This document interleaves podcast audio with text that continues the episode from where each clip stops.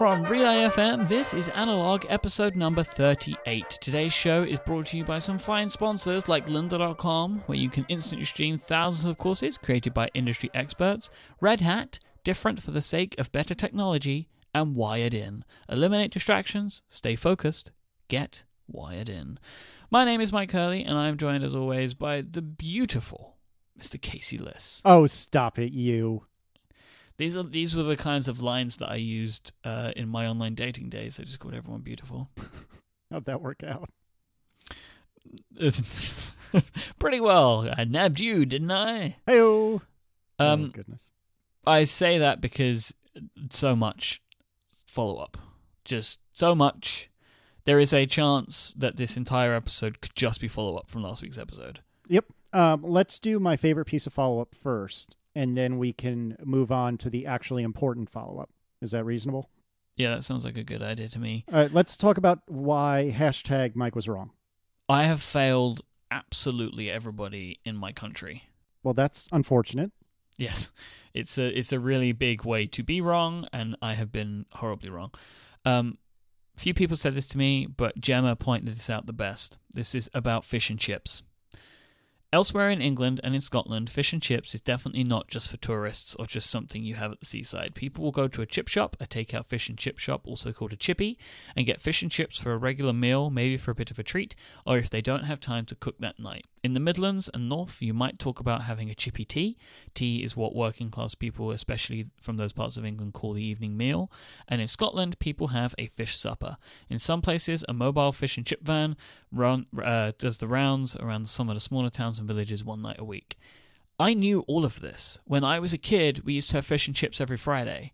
I don't know why I omitted this from my brain and made such a sweeping generalization. I, I, I cannot believe that this happened.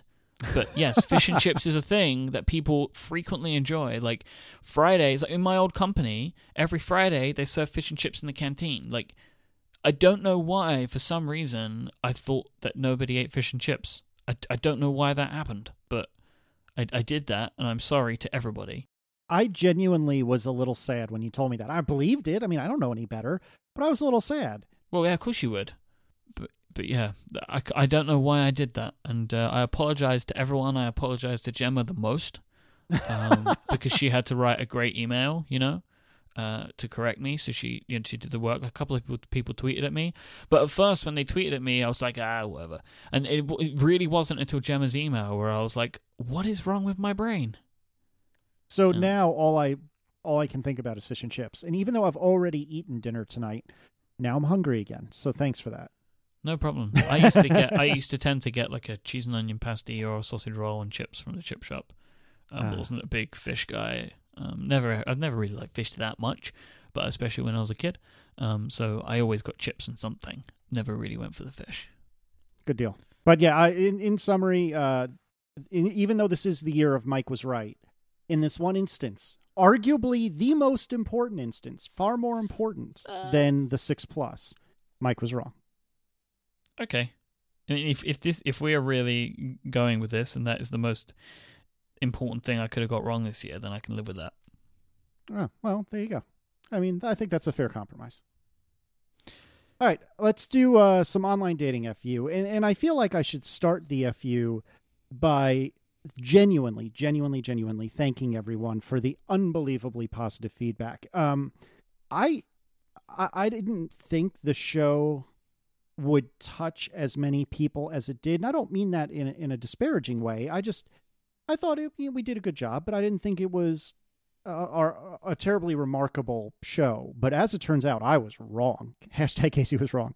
Um, this show apparently has touched a, or uh, excuse me, the last episode has touched a tremendous amount of people, and so many people wrote in with so many nice things to say, and and I was genuinely surprised by it. And so let me just start by putting a blanket statement out there that for everyone who tweeted at us, for everyone who wrote an email to us, um, I, I know I speak for for Mike in saying that I, we both really appreciate it, and and I, I think Mike, you kind of knew that this show was going to be so the last episode was going to be special, but but man, it, it took me by surprise, and and I'm I'm so glad that Mike you opened up and that everyone else was kind enough to write in. So in general, thank you thank you to everyone, but we have a lot of follow up to go through.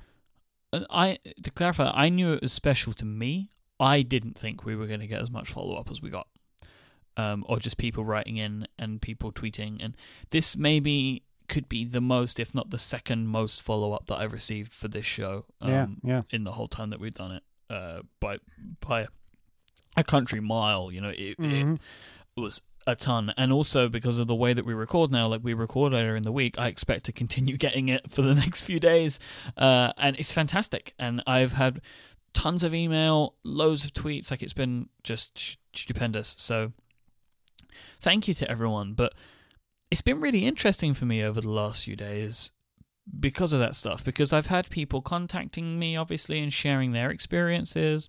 Um, I've had people I've actually had a few people Casey tell me that they are that the show has helped convince them to try online dating Oh yeah, which I think is amazing. That is like awesome. that that's like a, a, uh, an outcome I never would have imagined but I'm so happy that that there is even if there is one person who tries online dating and has a positive experience with it because of listening to last week's episode I will be thrilled um and one of the really interesting things about about this is how people like are being really supportive of me and Adina's relationship. Like it feels like that there are people this week who have been like cheering us on, which is kind of awesome in its own little interesting way. Um, so yeah, uh, the the amount of of even if like you know you just tweeted and said that you enjoyed the episode or you thought it was a really good one, uh, I really really appreciate it. And and you know it's always good to see um, people sharing the the episode with people, you know, like with their followers or whatever. I love to Mhm. see that, especially when it's this show because it's not like they had a really good talk about the Apple Watch. It's like no, they spoke about something that meant a lot to them and it means a lot to me, and and that's that. Maybe more than any other show, I, I really really appreciate it when people share this show with people because it it means that it touched them in a in a in a certain way as well, which is fantastic. yep, totally agree. So, um, before I released the episode, uh, in my usual worry, I actually had Adina listen. Oh, interesting. Okay. I wanted to make sure that, that it was all okay. Because, again, this is something that is important to her. It's something which is part of her life, and it's a story which involves her. So I wanted her to hear it before she put it out there, and she actually gave me some follow up. She contacted me first after I had looked at her profile. So uh, with OkCupid and stuff, you look at profiles, and then it pops up to say who has looked at your profile. So I looked at her profile. I she was very cute, but I was I'm also you know I can still be a bit shy and like it was that whole idea. Is like I would do this. And I don't think I said this part to her but like I would you know I looked at her profile hoping that maybe she would look back. And if someone looks back or they like can wink at you or something or can do Mhm. something they can give some form of like acknowledgement without sending a message then I you know I would have sent her a message then. But she just in her way because she's just she can be very like to the point with things in a, in a good way so she was just like I looked at her profile she sent me a message like That's awesome. that was how it worked so she contacted me first which uh, I had I had forgotten I, I don't remember that being the case but I genuinely believe her because knowing her I know that she would do that That that's awesome, and good for her for for having the gumption to do that. Because regardless of whether you're a boy or a girl, that that takes some confidence and. And I, I don't think it's fair, but I think at least in the states, there's still a stigma that, that the woman should be more passive and less aggressive, and and I, I think that's kind of silly, and but that's still probably the case. So good for her for for having the confidence to uh, go ahead and say something. That's awesome. Yeah, and, and I think that like, and we were having a conversation about this, and and and I agree. Like with online dating, especially, you kind of just have to throw that stuff out the window, um, because you're like. So this is something that I really liked that Adina said. She said to me, the way that she feels of online dating is everyone that is on an online dating website is looking for something. Yeah, that's a really good point. You don't know what they're looking for, so some people could be looking for not what you're looking for. But it's not like in a bar or something like that where you can go out to someone, start talking to them for a bit, and then find out they're in a relationship, or that, or they're just there and they they're single, but they're not interested in meeting anyone.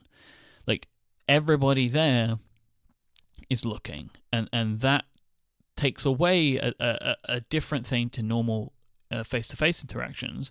So it me, maybe means that you should be a little more open, a little more open than you would normally be, and a little more forward than you would normally be, maybe. Sure. No, that that's a perfectly good point, and and again, good for her for having the presence of mind to figure that out. And, and, and, I mean, I don't know that I would have thought of it that way, and she's absolutely right. So that that's awesome, and and obviously it's worked out for the best. I mean, you two. I mean, I get to see a little more of your point of view than than the listeners do, and I can tell you that uh, there's no doubt in my mind that you are madly in love with this girl. And so, I mean, it, none of this would have happened if she didn't say hi, and uh, that's really awesome. Yeah, I think I remember her saying to me uh, after our first date or whatever that she was actually in the process of getting ready to leave OkCupid because Oh, she really? was kind of fed up with it.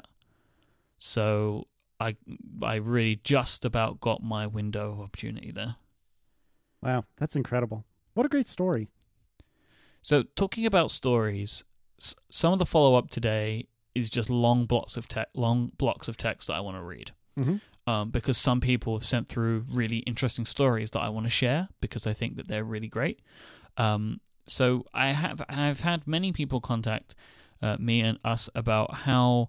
Uh, whilst they may not have tried online dating, technology and distance helped them in the beginnings of their relationship. Um, so this will this will help explain that. So Jacob wrote in and he said the following. A lot of what Mike said really resonated with me. I'm getting married in five months' time to a girl I met at work when I started there nearly four years ago. We worked in the same broader department at the same age, in an otherwise older workplace, so we could generally chat uh, uh, and got to know each other casually, though she only worked there part time. Uh, when a few of us were away on work for a week, I had a reason to message this girl for something work related, and because all of her workmates were away with me, we began to chat via iMessage, and we chatted a lot, frequently, and about the little things in our day. This progressed to deeper conversations, but the upshot is there hasn't been a day since that we haven't spoken via iMessage. Fast forward six months or so, and we began dating, and then two years later, we got engaged. If it wasn't for that constant conversation at a distance, we never would have had got to know each other as well as we did. I am quite introverted, and I have never made such a good friend in such a short amount of time in my entire life as I did with her.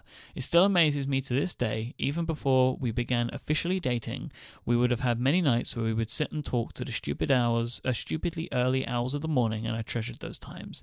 The upshot is, for me, the best and strongest foundation for our relationship has been that deep friendship we forged over those first six months, which happened only because of our ability to constantly communicate in that fashion, in a very similar fashion to the way that Mike did. Now, granted, we did meet in person first, but the vast majority of our interaction was through our phones. I'm a firm believer in a friendship as the foundation of a relationship, and I thoroughly enjoy listening to you both talk about your experiences. Thanks a lot for sharing. So, I've been thinking about this and, and the, the way that people have been talking um, about these things. And I actually, in a weird way, look at this as like online dating. So they were not on an online dating site. However, they were performing some of the activities that you would perform on a date via the internet. Yeah, totally.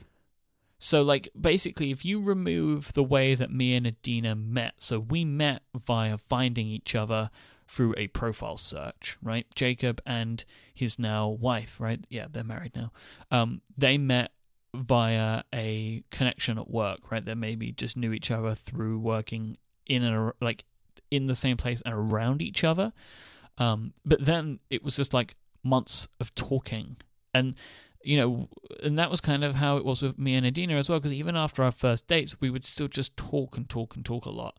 Um, I remember when she went home for Christmas, um, and like we were, we were we were an item by this point, but we weren't as serious. You know, like the, you get serious later, and Mhm. we'd maybe been seeing each other for about a month at this point.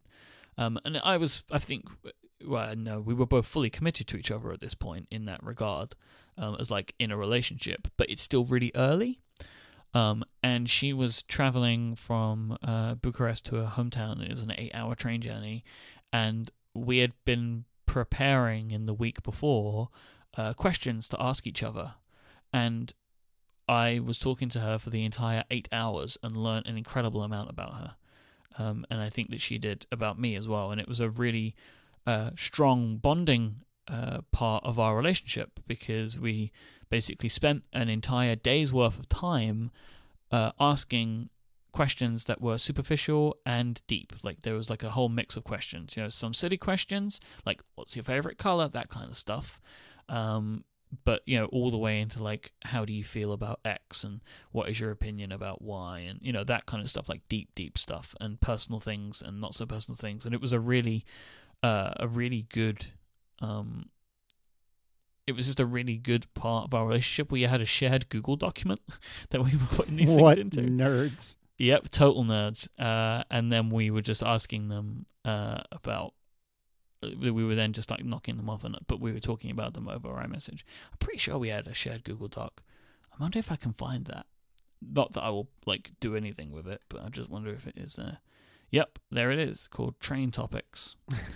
yeah, so it's here. That is the most ridiculous and yet adorable thing I've heard in a while. The last edit was made on December 27th, 2013 by Adina. Whatever you do, and I am not trying to be funny, you need to save a copy of that somewhere that you know you'll never lose it because I, I don't know, I, I like trinkets. Um, I like things that that that in that make me remember how I felt at a certain point in my life. And uh, I was listening to Hello Internet before we were recording, and it makes me when I say these things, it makes me think of uh, of how CGP Grey doesn't really believe in trinkets if memory serves, um, and he doesn't like clutter and things like that. And to me, I love those sorts of things. Like I love looking at old IM. He believes in digital trinkets and clutter, Okay, so not they physical. there you go. Yeah. And so I and I go both ways. Like I have some of Erin and I's Erin and my um, original IM conversations from AOL Instant Messenger way back in 2005. Somewhere I have them. I'm almost certain. Um, and I also have.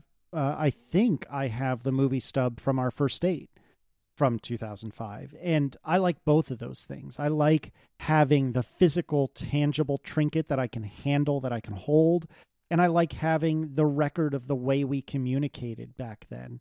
And you know how every well, I don't know about every, but most couples establish their own vernacular about certain things, and they'll they'll have little um like pet phrases or pet words or whatever.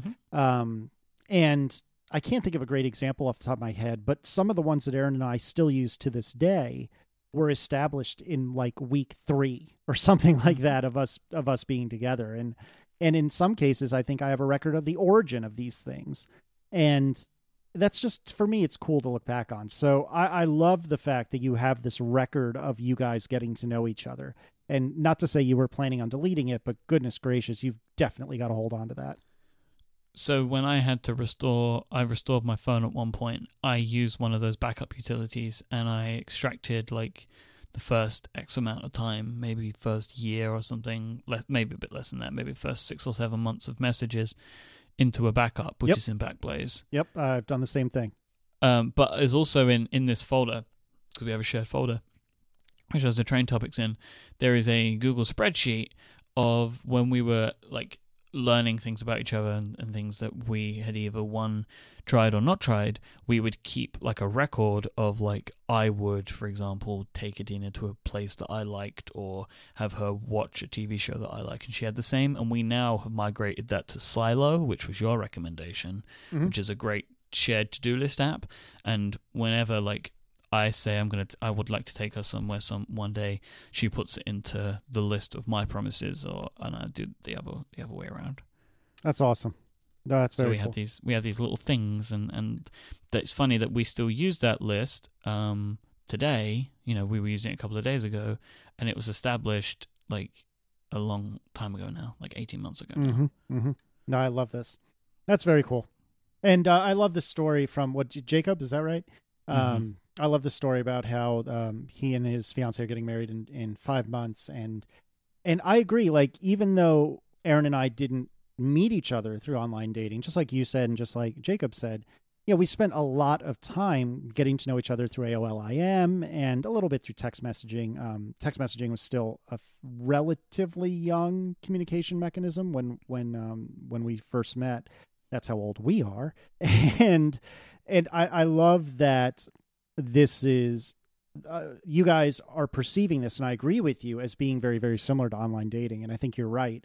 And just like both of you have said, establishing a really solid emotional relationship is probably the best way to establish a great physical relationship. And, and I couldn't agree more. So I am 100% behind all of this. Another thing I'm also um, I'm 100% behind is a dear friend of ours. Would you like to talk about that?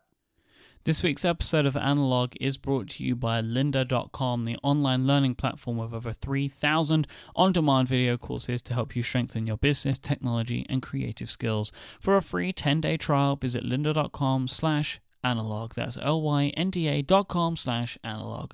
Lynda.com is for people that want to solve problems, for people that are curious to learn new things, or who just want to build on some skills and make some new stuff happen. Maybe you've always wanted to master Excel, maybe you've always wanted to build a website, or even learn negotiation tactics to help you uh, out in the office place. Lynda.com can help you feed your curious mind. Talking about negotiation tactics, I remember I was looking through Lynda a few weeks ago and I found some interesting stuff. I mean, they have things about how to give good presentations at work, they have things about management training and stuff like that, but they also have like body language skills, which is really interesting. And I found this when getting to a managerial level at work. This was before, um, this is years before I'd found lynda.com. I had I went on a course where they went through this stuff and I found it really interesting, but it cost my company quite a bit of money to send me on these courses. You know, they, they call in these instructors and it costs hundreds and hundreds of pounds per person to do this kind of stuff.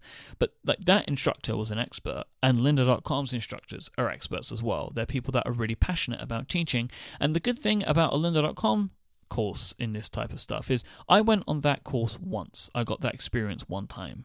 With lynda.com, you can stream the videos whenever you want, wherever you want. You can go back and watch them multiple times. You can go back and just watch that one little bit, that one bite sized piece that you missed out or you wanted to get a refresher on. You can read along with their transcripts and all that kind of stuff as well. That's what's so cool about your lynda.com subscription. You will get access to all of these courses as often as you want to watch them. You can browse every single video, you can browse their transcripts, and you can try out new little things. You maybe you want to try out this one course, but actually you realize, oh, I'm not that interested in it after all. It hasn't cost you any more money because it's a flat rate fee with lynda.com.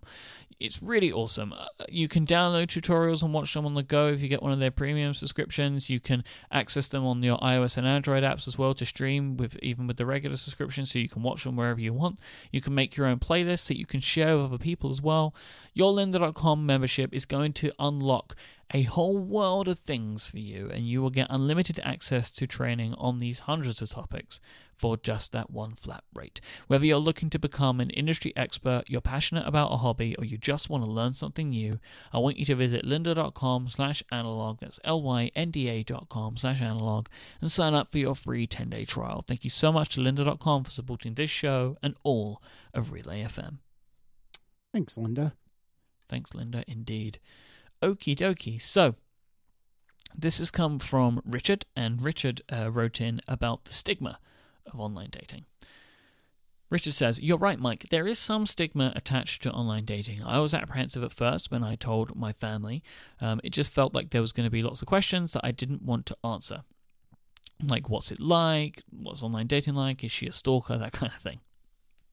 Um, Richard goes on to say, In the end, my family was really great about this. The best part is we have been together for nearly 10 years. So, this was when online dating was weird, uh, because 10 years ago it was uh, a lot rarer.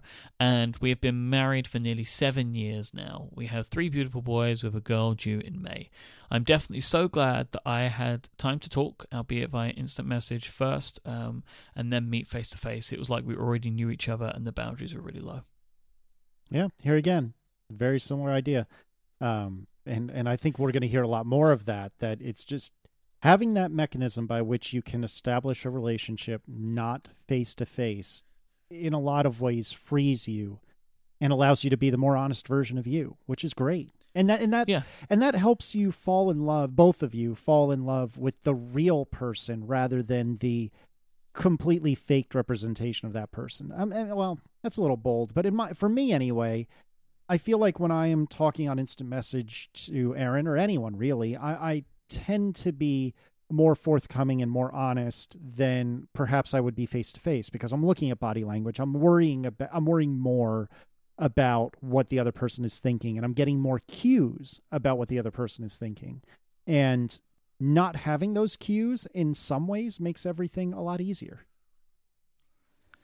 Um so on that kind of thing as well, like the the talking before meeting in person is good because like when you do meet in person there's still like the nerves are there and like you're still like trying to take in like the the person because you're there in in physical space with that person. You can see them. You can see their body language. You can see their facial expressions. You can see how they look. You can feel if there's an attraction there because sometimes even after talking to them you meet in person the attraction might not be there. Mm-hmm. um, and but you don't have to worry about the underlining what are we going to talk about because you know things to talk about you already have shared common ground at this point and that is just it just removes one of the things that you don't have to worry about like going on blind dates and stuff i never did that but i can imagine that that is way more stressful because you have to kind of do everything all in one go Mm-hmm.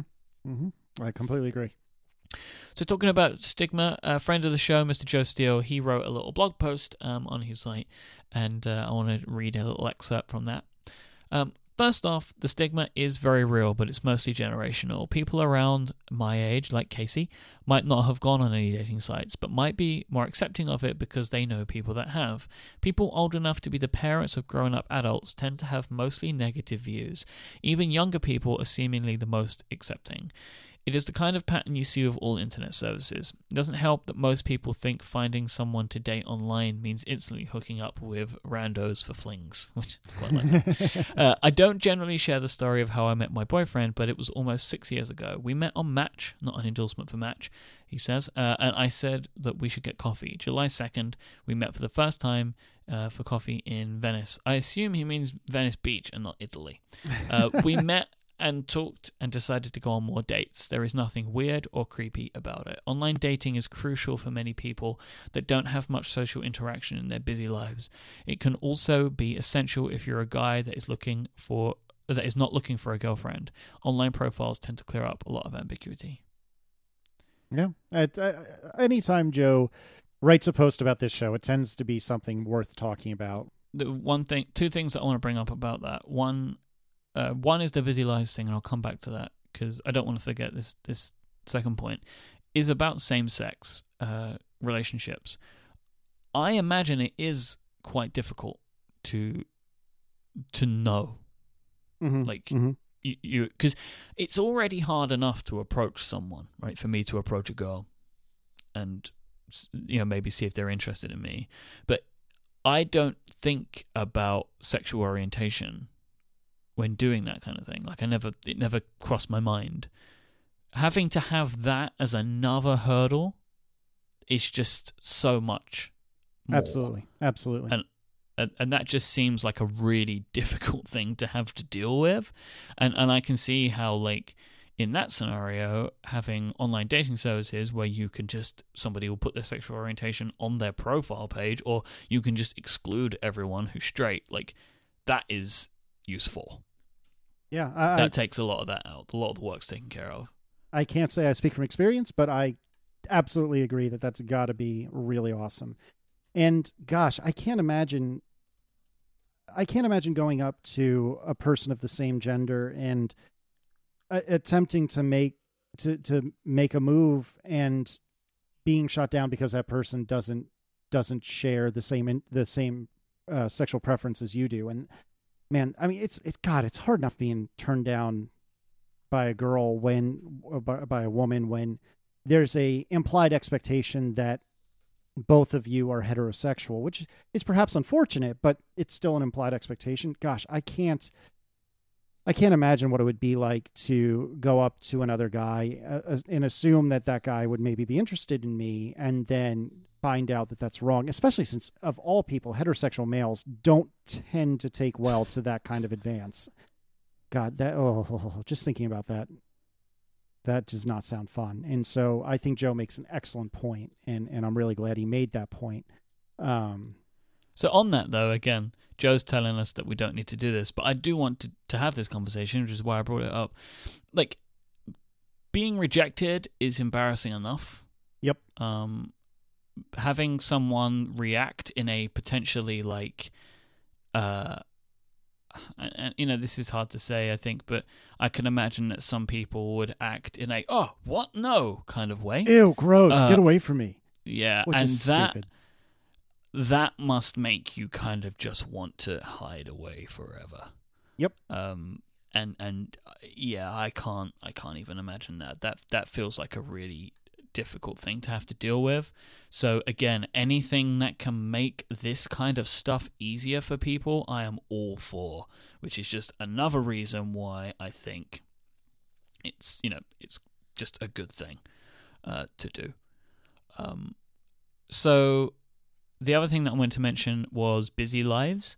So there there are some services that I see in the UK now. Um, I think one of them is called Lovestruck, which are created around professionals. So they are online dating services for people in professional jobs because and their whole idea is who has the time. And their whole thing is about like meeting up for for lunch during work hours and stuff. Like that is a big focus for them and it makes so much sense. Yep. I completely agree we are so busy and like in where I used to work in a financial district, the people that work all hours of the day, like, and then if in theory you get a, a allocated lunch hour and you in those pay places there are thousands of people that work, so you just search within your working area and you meet with people for lunch, um, for coffee or whatever. It's it's a very smart way of doing things. Yeah, yeah, and I've heard of similar things in the United States, typically in big cities, and the other nice thing is I, I feel like a daytime meeting maybe this is just me, but I feel like a daytime meeting has less baggage behind it because it's not like you're going there's any real expectation that you're going to leave lunch and go to somebody's house. You know what I mean? Like you're both going to go back to work. And the, you know the same thing is if if you were to meet for coffee at 2 in the afternoon or something like that. It's probably not going to end up that you're both going to spend the re- the rest of the night together it's not a bad thing if you do, but it's not an expectation. Whereas with dinner, maybe it's not an expectation, but you never really know, and you need to kind of potentially prepare for that. And and so I think that's a really clever idea for sure. There was one piece of follow up that I moved. Uh, it was because I was going to put it in as a joke at the end, but I really want it to be here now. Okay. It's also from Gemma who gave the fish and chips follow up, uh, and she tweeted this God bless mildly uncomfortable Casey Liss. Hi. And, you know, the reason I moved this up is because Joe Steel in the chat room says, like, you guys don't need to do this. Like, I can hear Casey kind of straining himself. Said and Joe. Said Joe. Yeah. And so this is this is an interesting thing to me. Now, I didn't feel that you were uncomfortable then or last week, but you are you tread carefully, maybe so carefully that you fall over yourself sometimes. I've never done that before. What are you talking about? And I don't I don't mean to be mean. No, no, no, not at all. This is because you have the nature similar to me, um, in that you don't want to upset anyone. Yep. I mean, uh, that's basically exactly what I was going to say. Is that um, last week? I, I wouldn't say. I, I would agree with you. I wouldn't say that I was uncomfortable, but I really didn't want to make some sort of statement that would imply that online dating is bad. And like you we left it in the show and I'm glad you told told me to leave it in the show. When I I said I forget what I said, but something about how, you know, uh, well, uh, something about how online dating is less good than meeting, you know, through a friend. Or I implied it. And then I started to backpedal, backpedal, backpedal and you said, "No, no, no. Just let it go because that's important." And I'm glad you said that um, today, especially when talking about things like what Joe has, I'm going to say gone through, but here again, like I'm backpedaling a little because I don't want to imply that it's bad or worse. It's just different. Um, I don't know what it's like to be a, a gay man trying to find someone to, to to have a relationship with, and I'm so deeply concerned that by saying something that I don't mean harm by, I'm going to give harm. And I know it's one of those things where I know enough to know that I'm ignorant, but I don't know enough to handle it appropriately necessarily. And especially in the case of Joe, you know, I consider him a pretty good friend of mine now. I mean, and and and I don't I certainly don't want to offend anyone, but I particularly don't want to offend somebody that I give a crap about. And and so because of that, I'm uncomfortable in in the sense that I really don't want to do wrong by anyone. and I don't want to do wrong by someone whose situation I don't truly understand. I don't truly understand what it's like for you, Mike, to meet Adina through online dating. I don't truly understand what it's like to be uh, anything but a heterosexual guy, and so I I don't want to implicitly or explicitly belittle anyone because of either choices they've made, like online dating, or the way they are, like not being heterosexual. Does that make sense? Yeah. So I apologize for being a little uncomfortable, but No, it's from a place of it's from a good place, I think. I don't want an apology. I don't. Because it's not why I bring it up. Like, I bring it up because it, it was kind of funny, but it is interesting as well. Because, you know, it, it, it is a, a a thing which is in your. Uh, it's just in your makeup. It's like it's who you are. Like, you are a person that cares, and it's nice because you care, and that's why these things come up like this, you know? Mhm. I, I like that. I like that a lot. Thanks, man. Still more follow up, so I'm to take another break. Is that okay? Yeah, please. This week's episode of Analog is also brought to you by Wired In. Sometimes when you're neck deep in something, you want to be able to just tell people that you're super busy. Many people throw headphones on to show this, like if you're in a working environment or something, like maybe in an open office. Uh, but you don't need to do this anymore. Wired In is a Bluetooth connected sign that you can switch on to tell coworkers and your family or anyone that's around you that you need to focus and shouldn't be interrupted. They have just launched their Kickstarter campaign, so now is the perfect time to jump on board. The single coolest feature about this Bluetooth connected sign is the custom acrylic. The fact that it is connected by Bluetooth is, of course, awesome. The fact that you're able to change the color of the sign is awesome too. But because it can be personalized, the best way to add personality to the sign is to add a message that is personal to you. Maybe you want it to say go away or tread lightly or maybe even F off, which I think they put that in for me, uh, which I quite like. Um, when you are developing or writing, uh, concentration is too easily broken, and getting back into the swing of it after you're interrupted can be really difficult. So, you should get a wired in sign. Sometimes closed doors aren't enough. Podcasters and video recorders can't have someone opening the door, bursting in, and making noise or being noisy outside of a room. So, get an on air sign. What Wired In can do for you. Wired In is powerful in team situations, so they're offering tiers on their Kickstarter campaign where teams can buy 5, 10, or even 20 signs to give to people in their office or to put around the office. And of course, they'll throw in some cool swag like t shirts as well with those tiers. Wired In signs work with the Apple Watch, iPhone, and the Mac to start, allowing you to control them however you want, whenever you want, and they will also have stretch goals for Android and Windows as well. The signs will also connect to a web service, so you can connect them to services like IFTTT and integrate them with Slack or HipChat, so you can imagine the workflow possibilities. Go check out their Kickstarter campaign right now, and it has a really great video on their page as well, which will help you learn even more. Go to wearewired.in slash analog, spelled A-N-A-L-O-G-U-E, the correct full way. Thank mm. you so much to Wired In for supporting this show and all of Relay FM.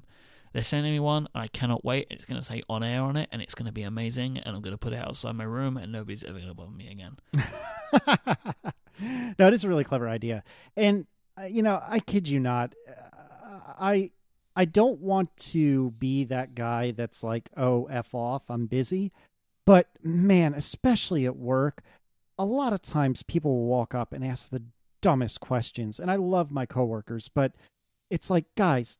Uh, Can't you see me furiously mashing on the keyboard right now? Now is not the time for you to be coming up and asking me, "Oh, how was your weekend?"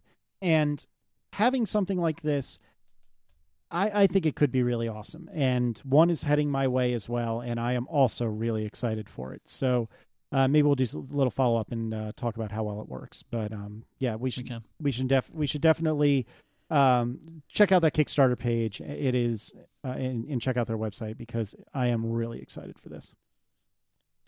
Okay, so this is an, uh, another interesting piece of follow up. I really enjoyed this from Alan. Uh, speaking of online dating, back in the day, probably in the 1998 to 2001 range, I went as far as to build my own online dating site. it's called Peer to Peer Peer to Peer Personals Online Dating for Geeks, and it was once located at peer-to-peerpersonals.net. And Alan created this, created this himself to find dates. That's awesome. It, was cloaked in the altruism of creating a dating site for my own fellow geeks, but it was also there to help the introverted and shy me find my own geeky girl. It didn't work, of course. I don't know why they said of course. Uh, Alan, uh, believe in yourself, buddy. It didn't work, of course. Uh, I think I had one date from it, but the site did produce at least two marriages that I know of. That's so amazing. I know. Like how cool is that? that is extremely like I would love one day to be able to introduce two people and have them end up married, like our friend Ben did for us, for Erin and I. Uh, that's just God, that's so awesome. And to uh, to create a whole website that two two couples kind of blame in the good way for having introduced themselves to each other. God, that's awesome. I think it's like a, a duty of people that meet online if they get married to report back to the website. I think that that's like something that you should just do because they should know. I think I think it's important to tell the company. I mean, I genuinely mean that as well. Like, I think you should just tell them um, because it's probably quite important for them to know that that is something that's happening. Because it's like, Yeah. okay, that was a good one. We can match that one up. Yeah. Are you gonna maybe report into uh OkCupid one day, Mike?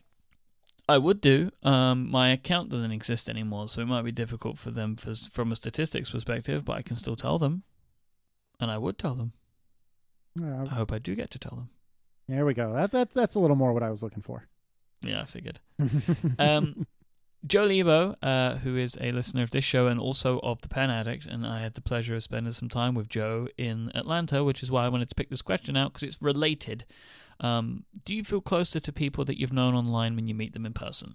So I thought that this question kind of obviously relates into the online dating thing, but also like just online interactions and connections because that's kind of part of what this is, I think. And I mean, we've definitely spoken about this before. Um, and I had this when I got to hang out with Brad in Atlanta. Yeah, I do. Like, I feel when I when I meet um, people in person that I know online, it helps bridge another gap. Um, but I think that it's it helps. Like, so when you when you meet them in person, like I feel closer to them. I feel closer afterwards because we've met in person. And when we meet for the first time, I feel really close to them. Like that, the like emotional cash or cachet that has built up over time transfers. I think. Yeah, absolutely. I, I'm trying to think of a. I'm trying to think of a good example where that's happened with me, but certainly some of our friends, or like, let's look at it another way. Maybe, like when you and I met at WWDC, I don't think either of us really knew the other particularly well, but as we've talked about on the show, we hit it off really well, and most of our friendship since that initial introduction happened via Twitter and iMessage and things of that nature. And so the next time we saw each other at the next WWDC, it was a completely different experience. And it was like seeing one of my best friends that I've known for, you know, 20 years. Uh, and that's all through the span of one year of talking incessantly over Twitter and iMessage, you know? Yeah, I mean, and that that's what Atlanta was like for me a couple of weeks ago, and um, I'll probably talk about this next week a bit more because I, I have a whole other topic that I want to talk about in regards to the pen show that I went to. But there was this thing that there was a bunch of people that I know from that community, which is this whole other community that I'm a part of. Um, and seeing all these people just arrive over the space of like 24 hours was amazing and it was like you see them it's like ah I just like grab them and hug them because you know them you talk to them so much Right, right. and like finally you get to meet them and it's this great feeling um which in the tech community I don't have as much anymore because I have already met most of the people that I now am friends with but like this is like a big community like of people. There were like 25 30 people that were there that I like talked to all the time and was so excited to see you know? Um and that's like friends and like people that I've met who were listeners who became friends and that kind of thing. And it was that was really great because I haven't had that in a while, right? Because the first maybe WWDC and the first All or whatever is where I made those relationships, and now I see sim- like the same people and similar people quite f- every year now at these things. But at the Pen Show, I got to do that all over again, and that was really great. Yeah, that's awesome. And what a fun what a fun experience that is, you know, especially in the case of people that you haven't met in person and and you feel like you're close with and then you finally get to meet them in person. It's god, it's the best. It's so much fun. So I have one last piece of follow up, All right. um, which is from Connor, and Connor said this is quite a simple statement that I like. There's no reason to be embarrassed or apprehensive um, about online dating. You have Adina, so whatever means necessary to find that love is like acceptable. That's the way it should be. Ding. Like I, I like that kind of thing. Like don't be embarrassed of it. You found the person that means a lot to you, so that you know that's that. Like be happy about it. I, I I absolutely agree. I think that's a really good point. And however it is you guys chose to get there, irrelevant. Uh, The point is that you're there. You are with each other, and that's all that really matters. Now, I don't want to get into a big topic now because I have a few fun relay your feels that I want to get to. Okay. Um, but relay your feels is brought to you by a sponsor this week. Ooh, it's like upgrade. I like see I like that. I like I've decided that I like having it at the end and having it sponsored. Like that's what I like that part. I think it's good. I think that it is better for the flow of upgrade, so I now want to bring that thinking to analog as well. I think the show flows a lot better by having those questions at the end. So this is the sponsored listener feedback vertical. Yeah. Excellent. I'm in. We're gonna go with that. And uh, I was gonna call it Ask Analog. I get that wrong all the time.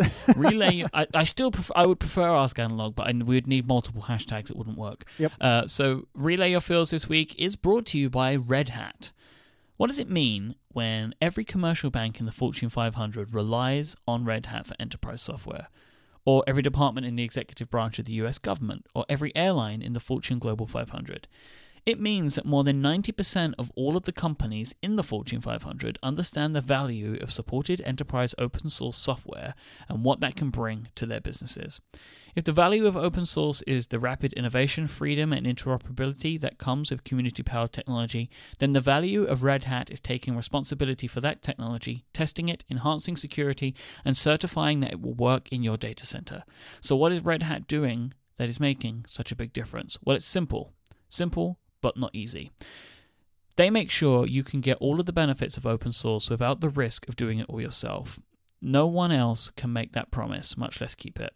So visit redhat.com to see how they can help your enterprise of application development, storage, and cloud computing. Red Hat, different for the sake of better technology. All right. Thank you, Red Hat. So let's talk about relay your feels. Okay, so this comes uh, from Sam, and Sam has asked, "What is the best way to get the attention of an internet of internet famous people in a respectful fashion?"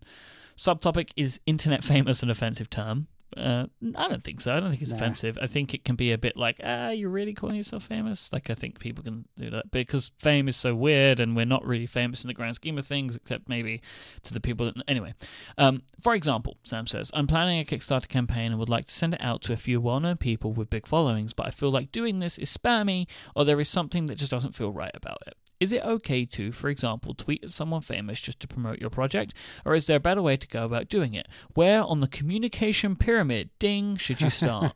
it's almost like you should start somewhere below the level of tweeting at them. So, for me, I don't want that kind of stuff over Twitter. I would, even though I hate email, I would prefer email. Yeah, I think I would too. I'm I'm I'm not sure. You know, I think it was Federico that said at some point might have been on um on behind the app. I think it was. It was on behind the app. You know where I'm going with this. Yep. That within the span of like three sentences, he knows exactly whether or not this email is going to be worth writing, or excuse me, worth reading. And I'm not as good at, as Federico at this, but I feel like I'm getting better. And so I'm more likely to pay close attention to a mention on Twitter because I only have to pay attention for 140 characters. However, an email that is cl- clearly written for me and not simply a form letter or an introduction like I don't want to call it a cover letter but kind of like a cover letter before a form letter that is tailored to me typically does grab my attention. How how do you feel about these sorts of things? So, if you're trying to tell me about something that's important to you, 140 characters is not going to probably do that justice anyway. So, you're likely going to ask me for an email address eventually to send me something or point me to a blog post. I don't like being pointed to blog posts because I'm I'm not probably not going to read it right then, and I'm going to forget about it forever. Yeah. So with yeah. this kind of stuff, I like to have it emailed to me because I can choose what to do with it. Um, I can read it straight away. I can leave it in my inbox. I can snooze it for a bit. It makes more sense to me that way because you're kind of putting the ball in my court. And I feel, for me anyway, personally, that Twitter has more of an implied response required than Yeah, email. fair point. Um, so I know that I would prefer to do this stuff by email. I know that whenever I have something to send someone of this kind, I email. Um, Yeah, I don't. yeah. I don't send something like this typically to people via instant message or Twitter DM or anything like that. I email them because if if they're going to ignore it, like if I send someone a Twitter DM to tell them, please check out this episode of my podcast, I think you're gonna like it, um, and they don't reply, I know they're ignoring me because you don't miss them, right? Yep. Yep. If I email it to someone, I can tell myself they didn't see that. It got missed in their email inbox. And I can accept that to myself as a reason. So therefore, I prefer that for other people. Um, I prefer that those kinds of things when people email me because it also gives me that control to pretend that I missed it. Yeah, that's a good point. I like that. So that works for me. So the next one comes from Jeff, and the question is a joke. Wait, hold on. Uh, Did we did we really cover an answer other than email it? That's my answer. But how do you how do you get an email? How do you write an email that you're going to pay attention to? Well, I, I know we definitely addressed this in our email episode. Um, having me taken the cue from CGP Grey, you just you can write as much as you want, but it, you've got to you've got to write a couple of lines at the top which sum up what's going to be in there. So I'm good with it. Yeah, I completely agree. Like an introductory half paragraph that tells me everything I need to know and lets me evaluate whether or not I need to read the rest. And God, that sounds so self involved. But I, I, we've talked about this so many times on the show, but I don't think. I don't think most people understand how much freaking email you and I get. Like, it is non stop. And because of that, we have to be very, very aggressive about not reading things that just aren't worth our time. And if it's something that that may be worth our time, spend a couple sentences right up front to tell us why it's worth our time, and then we'll probably spend the time to read the rest. Okay, so next piece of uh, the next uh, ask analog. There we go. I did it again. The next relay your feels comes from Jeff. Jeff asked Casey, "Would you buy an Would you buy an Apple turntable?" I didn't is- even see this in here. So this is just quickly before I get into why I picked this out. If Apple made a turntable, would you buy it? Uh, maybe I don't. I, I mean, I, it's such a farcical, ridiculous thought that I can't really genuinely answer it because I can't wrap my mind around that actually happening. Um, no, I'd I'd like to and probably will get a turntable at some point. Um, it's just not a priority right now. And to be honest, if I really wanted to listen to a record, then I would drive the 45 minutes to mom and dad's. And I assure you that whatever stereo I bought for myself will be one tenth as nice as what dad has at his house. So why not just go over there? Plus, he has eight times the selection I will ever have. He has several hundred LPs, and I will never have several hundred LPs. So, I as much as I love vinyl and as much as I champion for it, I don't own a turntable and probably never will, to be honest with you. Because, like I said, it's just easier to go to dad's. So in episode 114 of ATP, uh, vinyl came up again, and uh, as usual, you are goaded uh, by your your lovely gentleman co-hosts. Um, they they mock you. I want to stand tall with you again. I love Um, you. I feel I feel like I've said this before, and and it makes me sad uh, when they they they make fun of you because I am so on your side with this, and I want to be very clear about my my preference for vinyl. I have a turntable. Do you? I don't think I knew that. Yep. I have a turntable. I have an amplifier. I have uh, some speakers. It's all relatively good quality stuff. I have boxes of records. Um, I had a couple of years of my life where I bought every single that I enjoyed, every single. I used to go to a record shop every Monday and I would buy the singles that I liked because I liked collecting them because uh, vinyl is so much more interesting than CDs. There are all these different, especially the bands that I listen to, a lot of like indie rock bands and stuff. Um, they would make special vinyl with uh, interesting shapes. I have some square vinyl. I have some. I have a bunch of colored vinyl. I have see-through vinyl. There are a lot of limited edition stuff.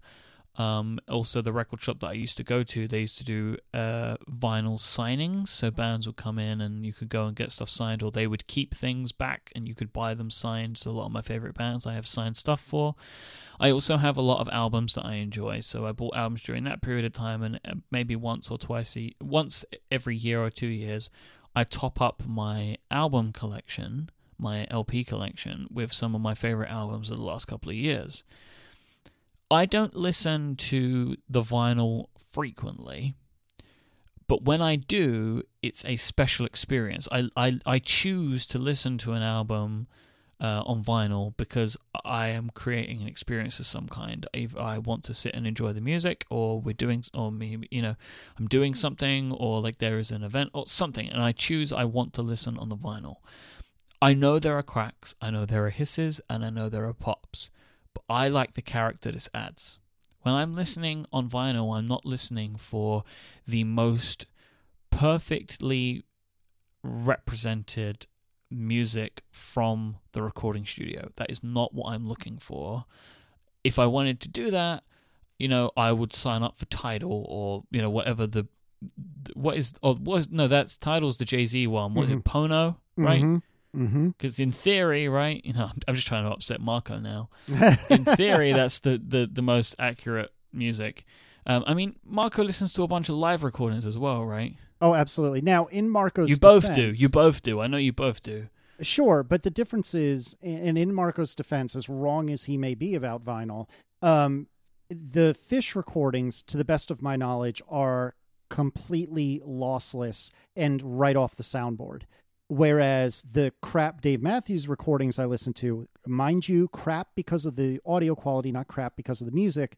Um, those are two microphones, not unlike what you and I are talking on right now, on a ta- on a on a tripod that's you know 30 feet tall in the middle of the audience. Now, I can assure you the difference between these recordings in the late 90s and these recordings today is night and day. And they are nearly as good, well, maybe not nearly as good, but stunningly good for a couple of microphones on a tower in the middle of the audience.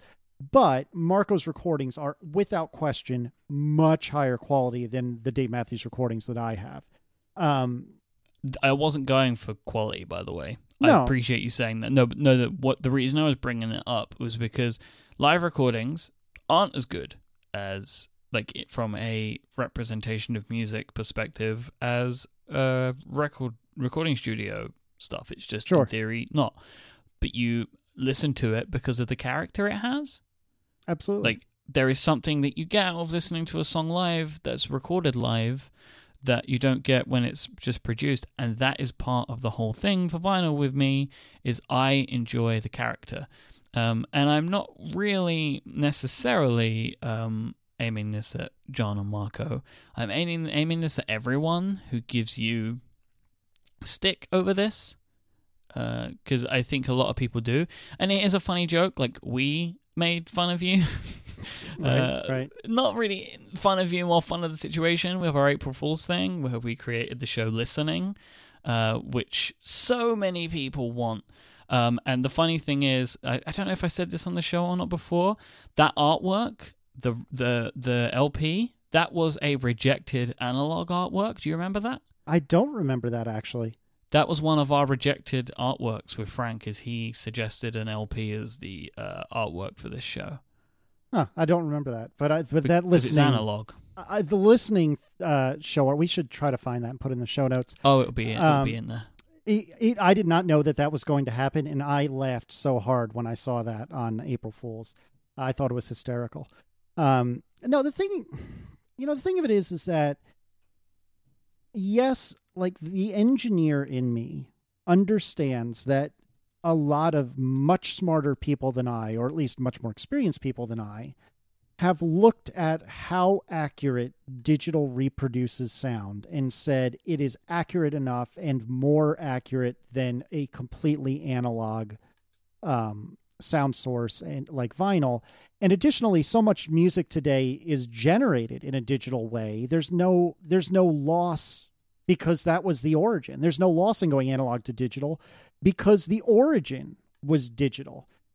But the thing that frustrates me about John and Marco is if you were, if anyone were to come to my dad's house or go to a place that has a truly phenomenal stereo system, just spared no expense, unbelievably good stereo system. Whether or not you agree with me that vinyl sounds more full. It maybe even sounds better, perhaps. Whether or not you agreed, I think you would leave that saying, I, you know, Casey isn't right, but I understand where he's coming from.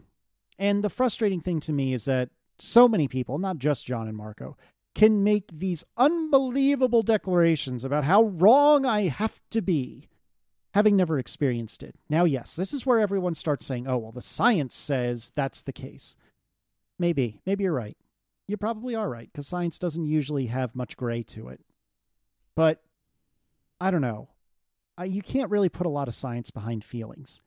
And I feel differently listening to, listening to vinyl than I do listening to Spotify, listening to a CD, listening to a super audio CD, which I've heard, listening to a 5.1 DVD that's audio only, which I've heard, a DTS DVD, which I've heard.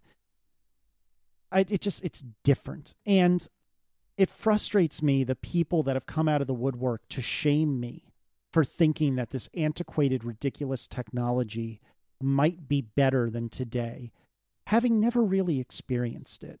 And again, I understand that science is the be all end all to so many of our listeners and really, in many ways, to life. But gosh, to me, there's more to life than ones and zeros. As we say on this show, there's space between zero and one. And there's more to life than just over analyzing everything. And in the end of the day, you can tell me that vinyl qualitative or quantitatively, if not qualitatively, is worse. But you know what? I don't care because it makes me feel happy. And that's, in the end of the day, all that I really care about. The space between the zeros and ones might be full of scratches and cracks and hisses and pops. But that's life, Mike. Yeah, but there's a lot more feeling in there for some people, and that's the way for me, and I think it's the way for you. I agree. I listen to like 99.9999% of my music in digital form, in probably in very high quality. Not its highest quality because I'm not a lossless person because I listen, you know, listen to a lot of streaming stuff, but it's in good quality. But when I put a vinyl record on, it's a different feeling. Yep, I completely agree. And the other interesting point that someone made um, via ATP feedback, and I don't have it in front of me, so I apologize to whoever this was. Um, they they they made the analogy that vinyl is the permalink of the pre-digital age or perhaps even the digital age because MP3s it is not likely that we will not be able to read an MP3 in 10 years or 20 years or 30 years unlike it being relatively unlikely that you'll be able to read a ClarisWorks document for example. But you can take an, a a record that was produced in 1812 if they were even around then. I don't, don't i'm not fact checking here so forgive me. But the point being you can take a really freaking old record and put it on almost any modern turntable and you will hear that music and this person's point again i'm so sorry that i don't have your name in front of me but this person's point was it's kind of like a permalink and isn't that beautiful in its own way and i think it is the last thing that I want to talk about today, I want to share a story from TJ Luoma. Um, and this is what TJ said. Uh, yesterday, I wrote a really long 2,000 word blog post in drafts on my iPad. Because the power was out, and my 2008 MacBook Pro battery probably wouldn't have lasted long enough for me to write it. And when it was all over, I managed to delete it instead of saving it. I sent it to trash instead of archive in drafts parlance. Because the power was out, my Wi Fi was out, and I don't get LTE service in my house, so it hadn't synced to my iPhone, so it was gone. Gone, gone, gone, gone forever. I just went to start retyping it because I thought it was really good and realized that not only was it really too long for a blog post, but I still had more to say. Without me really deciding it, the thought occurred to me you know, if you're going to rewrite this and really want to say all that you wanted to say, you should just go ahead and write that book on this subject that has been bouncing around inside your head for the last five years. And just when my inner hypercritical, no, you're never going to do that, you can't do that, you never finish anything voice said, well, don't you think that's a little overdramatic, overdramatic of a response to an accidentally deleted blog post? Another thought occurred to me. This is just like Mike's broken shoelace. I think it's time, all because of an accidentally deleted blog post. I am way too cheap to drop this mic, and it also happens to be mounted to a boom. But if it wasn't, and if I wasn't, I would drop the mic and walk away because I think our work here is done. I did not see this feedback. This is phenomenally awesome feedback. This was like emailed to me personally, and I asked TJ if he was okay with me reading it on the show. And again, he he said like he went back. He was like, at first I was like, no, don't do that, because, and then he was like, oh no, do it.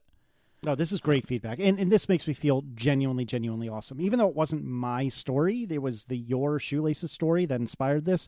I feel like I inspired it by association, and I love this. I love this story so much. Episode 9 of Analog, in case you haven't heard it, and that's in the show notes at relay.fm slash analog slash 38. That is this week's episode, where you'll also find the lovely artwork of listening never to exist maybe show where Casey, as as the tagline says, spinning vinyl with Casey Liss. Um, so you can find that there if you would like to. Uh, thanks again to our sponsors for this week's episode, the good people over at Red Hat. Lynda.com and Wired In. If you want to find us online, there's a couple of ways you can do that. C A S E Y L I S S if you put an at in front of that, you'll find Casey on Twitter. If you put a dot .com after that, you'll find him on his website. If you want to find me online, I am iMyke, I M Y K E on Twitter. That's all. And on relay.fm, of which this show is now is now a part. Has always been a part. Is a part. Will always be a part. Don't founding member. Casey. Founding member. Founding. The founding original show. Oh, so good. All right. This was the first and only original, right? Is that right? I actually never thought of it that way. Yeah. Ah, how about that? Because everything else was an adaptation of a previously existing show in some form or another. Look at us. Oh, we're so special. Yep. Um, thank you so much for listening. Thank you for all the feedback if you sent it in, and if I didn't read it, if I didn't read it out on the show, especially with all of the online dating stuff, you can be sure that I have read it because I took time to read all of it. Um, so thank you so much for sending it in. Continue to do so if you'd like to do that. You can find an email link for us on relay.fm slash analog, or you can send me stuff over Twitter if you would like. We'll be back next time. Say goodbye, Casey Liss. See you later, Mike.